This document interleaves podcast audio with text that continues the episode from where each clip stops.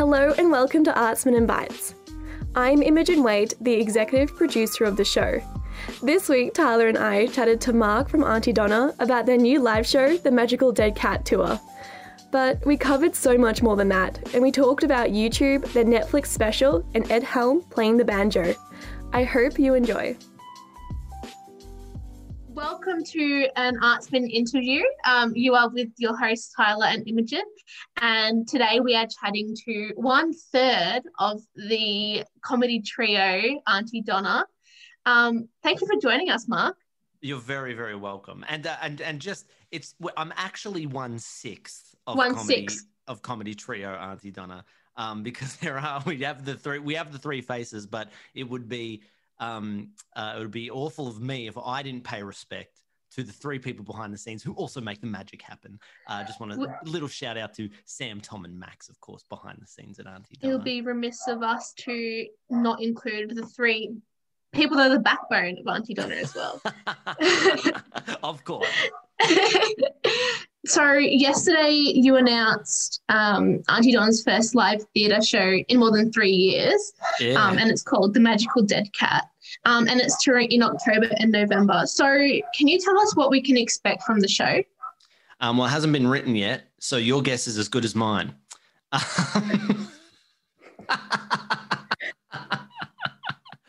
But what I can um, make up on the spot is that uh, it's going to have uh, sketches. Possibly, um, it'll be. I know the structure of the show, so there'll be an opening act, then we'll do some stuff, then there'll be an interval where you can go to the toilet, and then we'll do some more stuff. Beyond that, I don't have a clue. I like the idea of lots of stuff. Um, I like lots of. Um, stuff, lots of jokes, lots of gags. No, it's uh, so we did this um, very secret show at Melbourne International Comedy Festival. It was at midnight um, in uh, under a different name because now when we perform as as Aunty Donna, it comes with a certain caveat. People are expecting it to be good. It won't be good, but they're expecting it to be good. So what we did was we changed our name, kind of like a Sergeant Pepper's thing. Um, not that I'm comparing ourselves to the Beatles, uh, although some have said Glenn Ridge is as good as Revolver, but who knows? Um, that's that's not me saying that. That's not me saying that. Uh, I can't even remember what I was saying. It's gonna you're gonna have a good time. Oh no, that's right. The Testicles. That was the name of the show, uh, and it was at midnight. And we had because we hadn't performed live. Not only have we not done a theatre tour for three years, but we hadn't performed live for about a year and a half because we were working on the Netflix show, um, among a few other things, uh, amongst a few other things. And um, so we wanted to do a show to really kind of just like remind ourselves that we knew how to be funny in front of an audience again because i genuinely i had forgotten that that was a possibility like that i had that ability in me.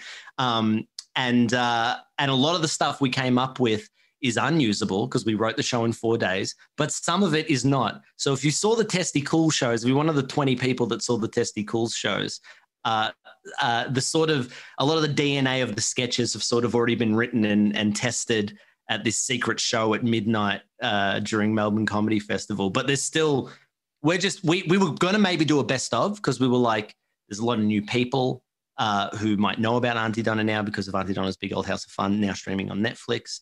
So maybe a best of would be the better thing. But we just had so much new stuff in us. Um, and genuinely, some of the best stuff I think we've ever written. Uh, so we were like, no, it, it actually feels more right to do a brand new show now. So there'll be a lot of brand new stuff. There'll be a dead talking cat, and uh, there'll also be some fan favorites, some stuff that you'll recognize from uh, from the Netflix show in there as well. Yeah, and we'll get to the Netflix show in a bit, but I was just, I find it really interesting how you performed under an alias. Is there a certain pressure that comes with A, being Aunty Donna and kind of already being out there in the world, um, and B, having a Netflix show? Is there a pressure that comes with having an expectation and also being labeled as comedy? Is there a certain pressure? Are That there like you feel you need to connotations that please- come with being Aunty Donna? Yeah. Um, yes. And what's good about that is then then it's great to constantly break and undercut those expectations, right? So we uh but the reason we did it under a different name was because um this was not a show for people. Uh, this wasn't appropriate for an audience. We wrote the show in four days, right? And when I say wrote, that's a very loose term, right? We um, conceived what was in the show and what we were going to do in four days. Uh, and we wanted it to be that loose because, yeah, I think the expectation that comes with Aunty Donna, as seen on Netflix, is that you're going to get a quality show. Um, will you get a quality show when you come to this one? No, but that is your expectation, and we're going to charge you for it. Uh, but a little more time and effort than four days is going to be put into it. Basically, is is is what I'm saying. And if we wanted to do a show in four days, we can't really do that as Aunty Donna anymore. I think um, we had to do it as the testy cools. That's that's what. That's. but also, the idea of doing a midnight show under a different name that was just uh, like awful and and and really you know, just like super, super loose, has been around as long as Aunty Donna has been around. Our very, very first year, we wanted to do that when we when no one knew who we were. We wanted to put on a show under a different under an alias late at night. And even though our show was already at eleven o'clock at night in the Portland hotel, um, we, you know that just that concept has been around. And I think every year, every single year we've done Melbourne Comedy Festival we floated the idea of doing the Testy testicles and it was never right. And then this year it was just like perfect, stars aligned, and we got to do it. Amazing. What is the conception of an Aunty Donna show or work look like? Is there any formula or is it just a random, unpredictable kind of meeting of the minds? And I know it, it will. What we try to do is we have very, very, very strict formulas and very, very strict timelines and processes that we've developed over the last 10 years in the hopes that the end product feels like a random melding of minds, if that makes sense. Because it is a little bit of, the, uh, of a mix of both. But no, we are like, so for example, the reason, so as I said, we haven't really written the show yet, right? We've got a fair idea of kind of no, we don't. I don't know why I'm saying that. We have not written the show. We have some ideas and we've spoken about those ideas, but we have not actually put it all together. But we called it the Magical Dead Cat Tour because before we work on a show now, before we write any of the sketches, we spend about a week going, what does the show look like as a whole? What is the thing that ties it together? How does it start? What's the middle and, and what's the end? And um, what took a week to come up with is that all right there's a talking dead cat uh, that sits that that's gonna that cat has demanded that we put on a show to entertain them and at the end will be rewarded. Um, and we had various ideas of what the rewards will be. Um, so so to answer your question and sorry it takes me so long to answer a question but to answer your question um, we have we have very very strict procedures. It's the only way to let the silliness fly. It needs to have uh, strict borders, borders and boundaries and processes because otherwise you can't keep track of everything, can't hold on onto everything. The show is baked at just the amount, so it's still a bit gooey inside. So then, like, because if it's too rigid and it's too, it, it's it's it's it's overcooked, then you get it on stage and there's no magic when you introduce the audience. Whereas if it's just a little bit loose around the seams and you've got moments where you can find it and improvise and let the audience in and let them have their little say and what's good and what's working and what's not, um, then it just kind of turns out really nice and and and and special. And so uh, yeah, that's what we've sort of figured out works for us to get us to that point specifically with that in mind. So we're going to your Netflix special now. Congratulations, by the way. Thank you. On that, it was amazing. Um, can you talk to us about, you know, because you start off on YouTube, how is it different? How is YouTube different to Netflix? And kind of YouTube's like, you know, you kind of don't know. The algorithm is this all encompassing mm. Um, we kind of don't know. They don't. T- YouTube as a corporation doesn't tell you about mm. the algorithm and like what gets promoted and what they want to see. However, mm. I, I I don't know. I assume Netflix would put a lot of input no. into it? No. They tell you less. They tell you less? less. They are notorious. Um, and I didn't realize to what extent until we worked with them but they tell you less. They tell you so little. They they hold their cards so close to their chest. You get a few random numbers thrown at you and you're not completely sure what those numbers are. Um, you have no concept of how they correlate to other similar shows. Um, they give you less than youtube so in a way it was very similar working with netflix as it was with YouTube, but the show had to be a little longer. Um, we had more people giving us notes. Well, we had people giving us notes. Great notes, by the way. Like creatively working with Netflix was um, a dream, an absolute, an absolute dream. They uh, they didn't have creative notes until the edit, so like pretty much, you know, like we did a read through and they made some suggestions, but they were so adamant about the show being our voice, our style. They let our guy Max, one of the six me- one of the six members, direct it. They let our sound guy Tom do all the music, um, which we never thought would be possible if we got a show up in the states. We thought we'd really have to fight hard for that. But we said to them, and our producers said to them right up the top, "This is a this is a package. You are essentially not working with just a creative team, but a mini production company." And they allowed us to fully you know put every uh, everything that with the way we've done everything in the past they allowed us to do it the same with the netflix show. So that was awesome. Wow that sounds amazing. I can't believe netflix yeah that's like not what i assumed at all from netflix. I've heard i did i have heard that you don't know and then like if you get a second season that means that you've done pretty well. That's what i've heard. Um, that's pretty much the only sign that yeah. you'll get that your show did did well is if you get that call one day and you never know when that call's going to come. what is it like working with Ed Helms? It was uh it was it was pretty it was pretty incredible. That was a real like pinch yourself kind of kind of thing. And not only just working with him, but being in the same office where he worked. So we we uh, made the show in LA, um, and so we moved to LA for about six months and were living in Hollywood. Uh, and I was living just off. We, we were living in two different houses, and Zach and I were in this two bedroom apartment, and the other guys were in this big four bedroom place.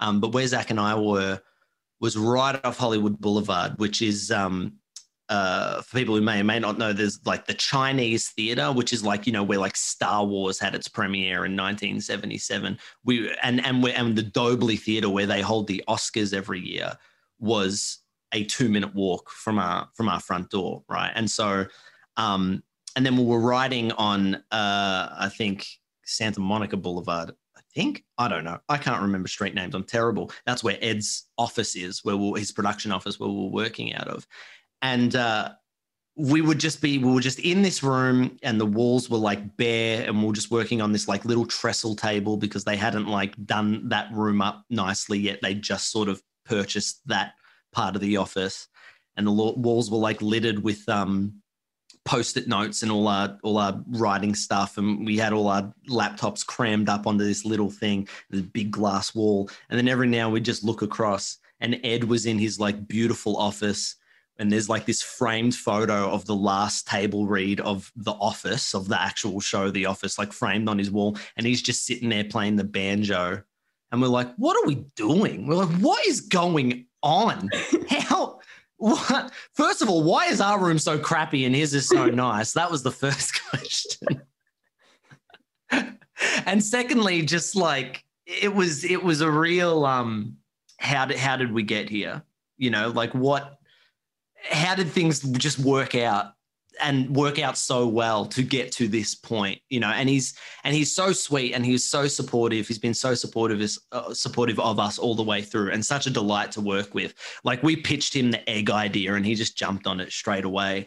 Um uh, whereas i think maybe a lot of other people would not have.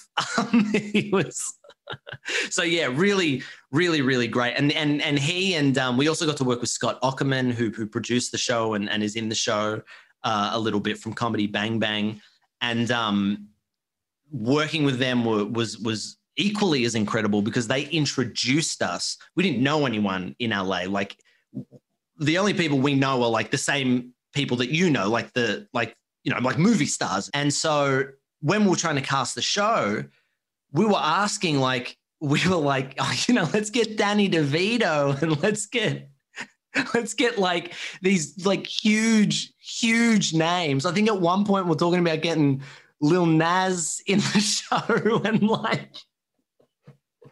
you know, those Lady Gaga available. Like we're just like Catherine, Catherine O'Hara. Can we get her? Like we just had no concept, right? And and Scott and Ed were really good. They're people who have their ear a lot closer to the ground in the comedy scene in LA. And then they hooked us up with people like um, Tawny Newsome and uh, and and like a bunch of other like really great uh, newer, younger comics that we could um, fill the show with. So that was a really incredible part of getting to work with them. Amazing. So how did you get to work with him? Did you is it through Netflix? Did they partner you up or did you how how, how even did you get to work with Ed Helms?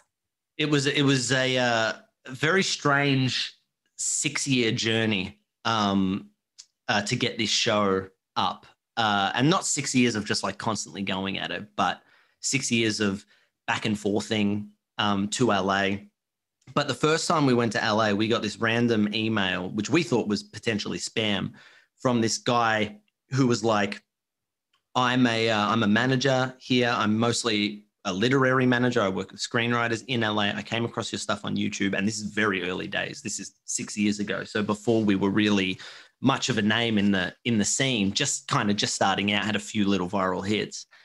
And he was like, "I loved your stuff. I'd love to try and make something happen for you over here would you be interested in coming to LA and um, meeting with some people? And we were like, this person may be a murderer, but let's roll the dice and uh, and see. At most, we're committing ourselves to a week in LA, and there's no way you could get all six of us. Maybe three of us will will get murdered, and we'll be able to survive with another three. All right. So so we get there, and uh, all the way, we, you know, we go into this. He didn't have a website, which was weird. His company didn't have a website. Well, like, all right, people usually have websites, right? And so then we get in, we go to this building. We're in LA. We go into this building to go and meet him. We go up this elevator. We walk into this hall. It looked almost like Kubrick esque in the sense that it was just like symmetrical and bland and just like these brown doors, just these like gray hallways and gray carpet. We're like, what's going on? And then we open the door to this office. And then we were like, oh, it's legit, right? It was like, it's legit because I, we didn't realize that just every building in LA looks that way. And everyone has these offices in these weird, like they look semi empty buildings. Then you go through these brown doors, and then that's where all the magic is. But they had like framed scripts up on the wall, and they had this big section of awards, and there's just all these agents just like working and getting stuff done. We ended up meeting with like every producer. We met with so many producers. We had like four or five meetings a day. After we met him, the first thing we did, and we'd just got off a plane, was go to uh, go to Fox Studios, like right where they write The Simpsons, where they've written every episode of The Simpsons. Right, we saw that that building on Fox Studios, and we go into this room and we meet the producers of New Girl. Right. And they're like, pitch us a show. And we're like, we just got off a plane. All right. right we met with like Tim and Eric's production company. We met with Lorne Michaels' production company. We just met with um, everyone. It was so legit. I couldn't believe it, right? And then one of the meetings we happened to have was with Ed Helms' production uh, pro- uh, uh, uh producing partner. His name's Mike Falbo, right? And it was a very so-so meeting. We got along, but even our manager was like, "This guy's probably not going to be your speed and you guys probably aren't going to want to it's probably not going to work right? But say hello because he's a nice guy and i like him. So we met him we said hello. And then you know you skip forward three months and out of all those meetings we had so many of which felt really good really incredible and we were like something's going to happen here. They all fizzled out. They all just fizzled out and died and no one got back to us. But ed's company were like i liked those guys let's keep talking. And then for the next five years, every couple of months, we'd send an email, be like checking in, how we going? We're going good. Next time you guys are in LA, let's catch up. We would catch up. Very slowly, we started to develop an idea for a show. We started to talk to a few different networks. And then after six years of just talking every every now and then, the stars are aligned And then it was like, time to pitch. We've got the idea. It's good. We've worked on it. We're in LA because we were doing some live shows. Let's let's just do it. And then we did. And they said yes. For some reason. So it's a six year relationship that you had to build uh, upon, basically. Yeah, yeah, and not wow. let die right? Because we're on the other side of the world. It's so easy for people to forget about us, right? Because they have their lives. We're not, we can't catch up for coffee every day or every couple of weeks. We're never going to bump into them, right? We, and, and the time zones are so different. We had to keep reminding them that we were like, hey, we're here and we want to, and we want to make something happen. And then be like, oh, great. Next time you're in LA, make sure you say hello. So we just, committed a lot of money and a lot of time to just being in LA as often as we could to keep that relationship happening. You know, it was very, very slow process, but one that ultimately paid off for us in the end. Yeah, wow. I'm going back to your roots, YouTube. How has your audience changed since 2012 when Aunty Donna's Rumpus Room was posted on Channel 31 um, YouTube channel? by the way, sign the petition, everyone, to keep it live. Yeah. But I felt like 2012 for YouTube was a very, it was like when it broke into mainstream. Mm. Before that, YouTube was like this completely separate thing. And then, like, after 2012, I was reading Girlfriend magazine, and then YouTubers were in Girlfriend magazine. so, like, like 2012 was the, sorry, like, that's just like how I judged it. yeah it became like I feel like you were in like you were right in there when it became mainstream and your and it kind of blew up. So how how was you like how has YouTube in your opinion in your audience evolved over the past nine years? Well, we have we have them. We have an audience now, I think, which is really nice. Because at the time we did not. Um, but uh it's it's funny, it's funny you say that because I and we feel like we were behind because we only started in 2012. So I agree with you in the sense that that's when it broke into the mainstream, but it broke into the mainstream with the people who had already been doing YouTube when it was in its infancy, you know, who'd been doing it for like 5 or 6 years, right? Whereas we stepped into it when it when it was breaking through. So we just caught the tail end of it cuz scripted content at that time in 2012 was very big, but it was starting to die, right? And we came in doing scripted content just as that started to not really be what you did on YouTube anymore. Because we were we were like 25, I was like 25, I think at that time, a little bit younger, 23, right? And when we first went viral on Reddit, we all went, what is Reddit? Uh, we do, we didn't we just didn't know we didn't even know youtube like we put it up uh, we thought our youtube channel when we started it would be a place to put trailers for our live shows just so we could and we didn't have any thought to how videos go viral on YouTube or that you had to build subscribers or that if you didn't have subscribers, no one would see your video. So we're like, uh, uh, you know, just just because we wanted to make trailers, but we didn't know where to put them, and the only place we knew you could put video content was on YouTube. We were so ignorant. We were so we just had no clue, and the fact that some life-saving, career-creating human saw one of our videos uh, because Aunty Donna's Rumpus Room, we did because a friend of mine was like, saw our live show, was like, hey, you guys would be really great for this little community TV show called Lost Dog I'm doing. Would you want to do it? The good thing about it is that after you do it, you get to put the videos on your YouTube channel. And we were like, all right. like we wanted to make some, we wanted to make a TV show one day. So we're like, we'll try it. But we had no expectation or, or no thought was put behind putting these videos on YouTube. The only reason we did it was because the guy who was doing the Lost Dog channel, the, the, the TV show that Rumpus Room was a part of, said to do it. If he hadn't said to do it, we wouldn't have done it. Like we legitimately wouldn't have put them on YouTube. We would we just wouldn't have thought to have done it.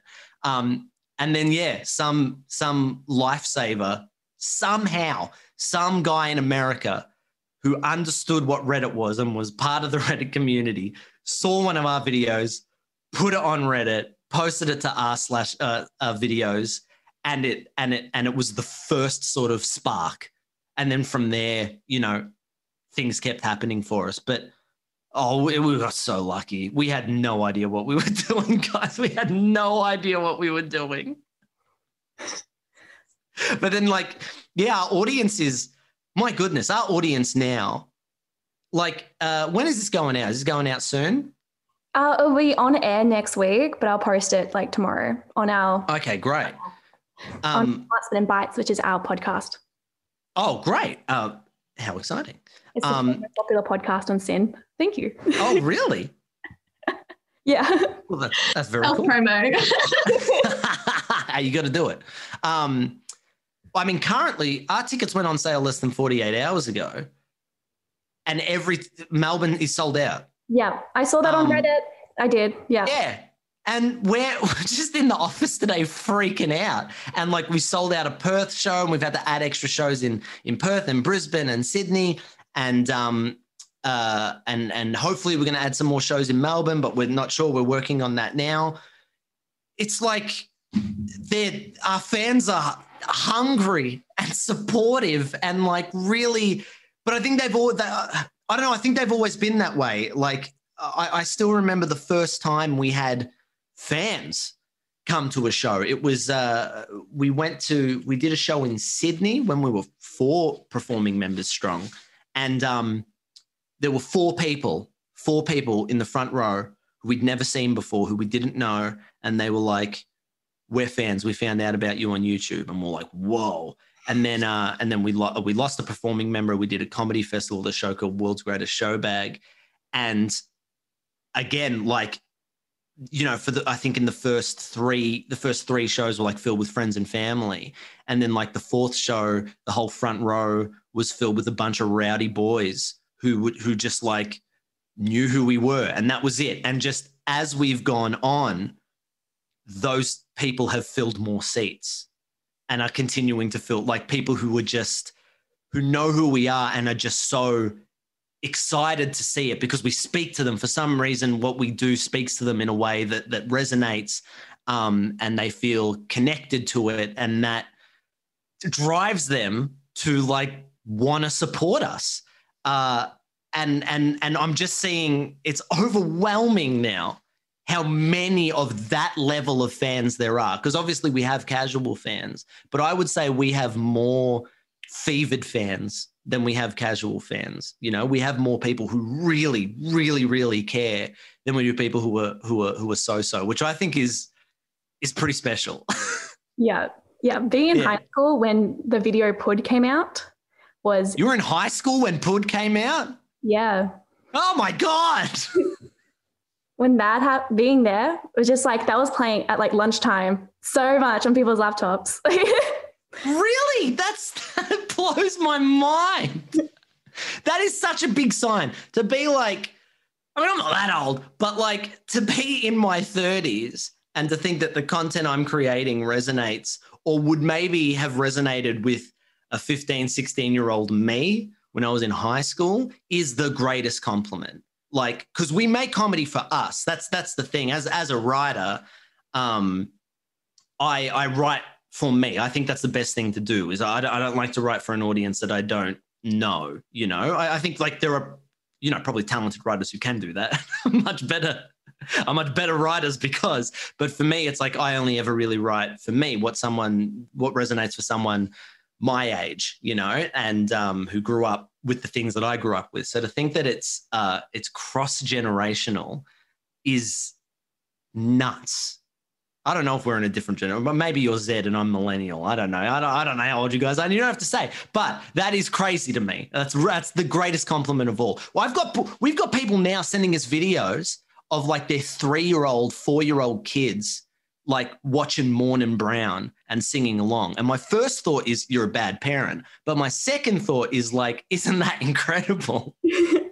that like that I that that we make things that that people that young like something about it clicks to them it clicks with them and resonates with them i don't know it's it's quite overwhelming It's awesome. It's awesome. Yeah. We have four minutes left.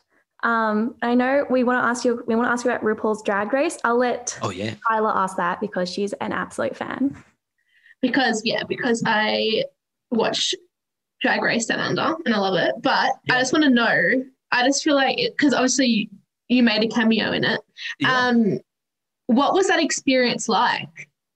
Well, it was. Uh, I mean, it, it was shot almost. I think uh, at that time, COVID was still a pretty full-on thing. Uh, uh, so we weren't. You know, we didn't go over to New Zealand. We shot that here. Um, we shot that separate. Um, but when our Netflix show came out, RuPaul posted about it. Uh, he tweeted about it and was like, "I love this show." And we're like, "Oh!" And then uh, and then he DM'd us and was like, I think you guys are bee's knees. And we're like, oh my God. Um, because uh, uh, I'm quite a fan of the show. Um, I know Zach is really quite a fan of the show as well. So we're very, very excited. Then we found out, because we have the same management, that our good friend Rhys Nicholson was going to be a judge, was going to be the other judge. Because I thought it would, I thought Down Under would be done in the same way that like um, uh, a drag race Thailand was done or, or Canada was done. I, I was like, Rue's probably not going to be on the show. It'll be like, you know, an offshoot of it. Uh, and then I just remember my my manager. I was talking to our manager, and and and I was like, "Who are the other judges?" She was like, "Michelle and Rue." And I screamed. I was like, "Ah, what? Rhys and Michelle and Rue?" But how cool is that? Like, I was just it was it was a really really cool moment, really really cool moment. And then after that, we got asked to do do a little bit on it, and um, thank goodness. All I'll say is thank goodness for Scarlet Adams, because it would have been very embarrassing for us had someone had Scarlet Adams not been, not been on that show. She was so. I was like, oh my gosh, her reaction. I know, She was like, Aunty Donna. And she's like, oh, you know, I'm more excited for them than I was Dannii Minogue. And like, you look at some of the other, you look at some of the other queens, all of the other queens, and they have no idea who we are. Yeah, I'm So all I will say is, uh, thank, thank goodness for Scarlet Adams. Okay, thank you. Sorry, I'm sorry. We have less than a minute. I'm on a free Zoom account. Um, No worries, I'm a uni student. I'm sorry. I understand. But thank you so much for joining us on Art Sweden today. Best of luck with the new shows coming out. I hope there are more so we can so we can go to them. Um, thank you so much. And Thank yeah, you so much. Thanks for having me. I really appreciate it. thank you for listening. A new episode is released every single week. So make sure to subscribe and while you're at it, why not leave us a review too? You can also say hello to us on Instagram at Artsman and Sin.